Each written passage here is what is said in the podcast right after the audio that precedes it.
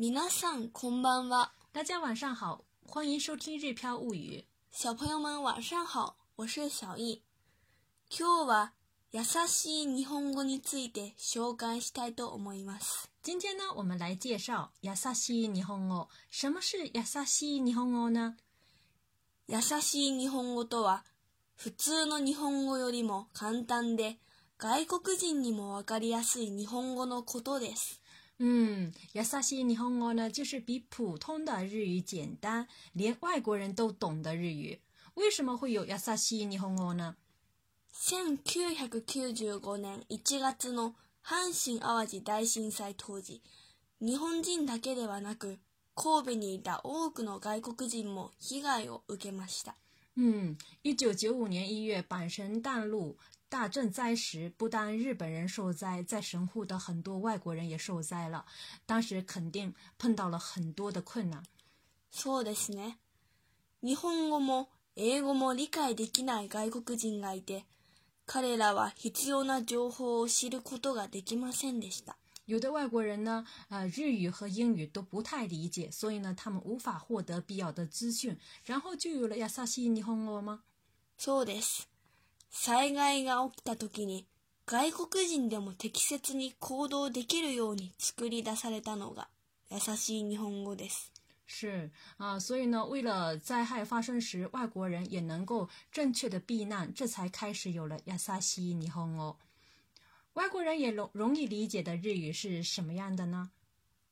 では、普通の日本語と優しい日本語の例文を比べてみましょ嗯，我们来看一看普通的呃普通の日本語と優しい日本語，就是说普通的日语跟这个简易易懂的这个日语是什么样子的。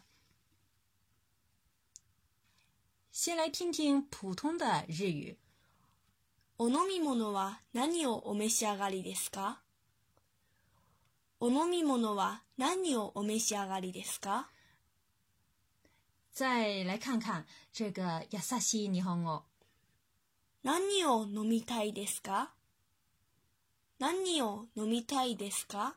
嗯，其实呢，普通の日本語跟優しい日本語这句话呢，其实说的都是你想喝什么，但是呢，お飲み物、お召し上がりは両方とも敬語ですね。敬語は日本人からしても難しいので、外国人からするともっとわかりにくいです。对，不用说的那么麻烦啊，简单的問飲みたいですか的话就很容易理解了。好，接下来再来看一下普通的呃日本語。夏季現金。夏季現金。嗯，優しい日本語。火を使わないでください。火を使わないでください。这两句话呢，说的都是严禁用火。現金の代わりに動詞使うの内形を使っています。嗯嗯，也就是说，尽量用动词句的话呢，大家就更容易理解。我们中国人呢，对这个“严禁”这两个呃这一个词这个词语呢是很容易理解的，但是其他的外国人呢不一定能理解。所以说，用动词使わないでください的话，呃，大家就能够明白。好，再来看下面的例子。 詳しくは区役所登録担当へお問い合わせください。詳しくは区役所登録担当へお問い合わせください。那優しい日本語だったら？区役所の人に聞いてください。区役所の人に聞いてください。嗯，也就是说，详情请咨询区域所工作人员。但是呢，这里的お問い合わせ和お尋ね这些词语其实都是、是问的意思。所以呢，干脆用 kiki mas 来问来代替的话，其实是更好理解的哈。聞いてください哈，去问这样的意思。好，再来看下面的例子。好，普通の日本語。一刻も早く避難してください。一刻も早く避難してください。優しい日本語。早く逃げます。早く逃げます。嗯，刚刚听起来的时候觉得有点奇怪啊，快逃！其实呢，什么什么てくださいは初級日本語でも勉強しますが、優しい日本語の場合はあえて動詞の基本形にしています。ね，嗯，我们的小义日语的学习者呢，也早就习惯了什么什么てください的语法。嗯，简易日语里反倒用动词的基本型来。我觉得现在这这就像我们现在的这个儿童日语，呃，视频直播课的学员们在学习的内容，比如说食べます都是从食べます、呃飲みます、行きます这些动词的基本型来说的。再看下面的例子， 食料の配給は明朝午前9時前後になる予定です。食料の配給は明朝午前9時前後になる予定です。優しい日本語。食べ物は明日の朝9時頃に配ります。食べ物は明日の朝9時頃に配ります。ここでは食料、配給、前後、予定など難しい言葉を使わないようにしています。是的，确实呢，我们中国人看到，比如说食料啊，这个呃配给呀啊是小库柳，还 Q 前哦有贴这些词词语的时候呢，不会觉得难。但是其他国家的人的话，可能啊、比如说用这个食べ物、ゴロ、配ります等等的话，是更好理解的。 好，再来看下面的例子。ゴーという音がして、ぐらぐらと大き。く揺れました。ゴーという音がして、ぐらぐらと大き。く揺れました。優しい日本語。大き。な音がしました。大き。く揺れました。大き。な音がしました。大き。く揺れました。日本人からしたら、ゴーやグラグラなどはわかりやすいですが、外国人には不親切ですね。嗯，確かに，就是说这个其实呢，像 go 还有这个 gula gula 这样子的呃拟声词、拟态词的话，其实说对日语不太好的人的话来说的话就不容易理解了啊、但是呢，现实生活当中就是说有了这个拟声词、拟态词的话，确实，比如说讲话也好，还是文章也好，也会更生动一些。就说前几天我们上视频直播课时，刚刚好学到了这个下雨时的这个声音，这个 pots Pots 喳喳，这个 pots pots 呢，就像雨滴滴下来的这个声音，滴答滴答这种感觉，喳喳就像风吹着雨，这个哗啦哗啦的这种感觉。所以说，当时大家学到这里的时候都非常的感兴趣，读的时候呢也特别的有感觉，仿佛真的是下雨的场景。嗯，但是呢，对于外国人来说呢，确实这些不太好理解，特别是没有什么日语基础的人来说，嗯。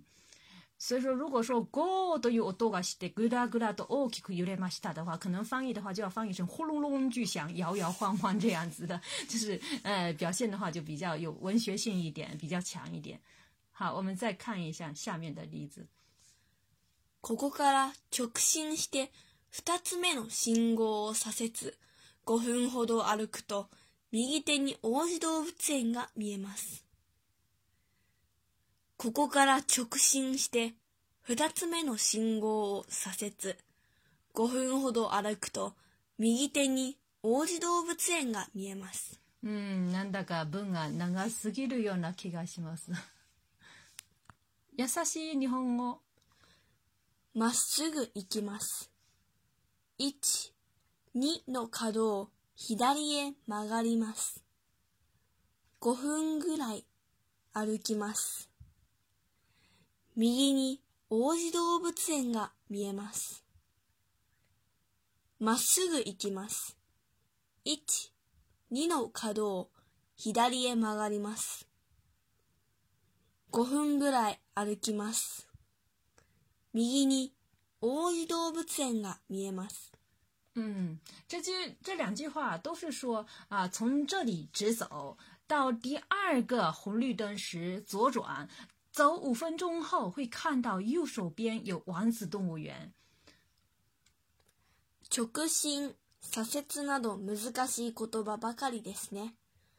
文も長すぎます。嗯嗯嗯，我也这么觉得，就是说前面说了那么多，最后才只有一个句号啊，句子太长了啊，有的时候呢听了前面的话，可能后面就呃就记不住了，或者说听了后面的前面就忘记掉了。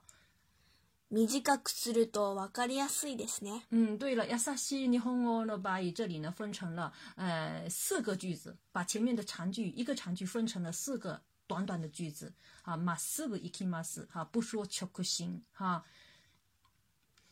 一个句子说半天啊、如果太长的话，就是说半天的话，其实不太好理解。分成几个短句的话，就好理解多了。優しい日本語について紹介してきましたが、いかがでしたか？日本語はこれからもっと理解しやすくなると思います。優しい日本語版の NHK ニュースもありますよ。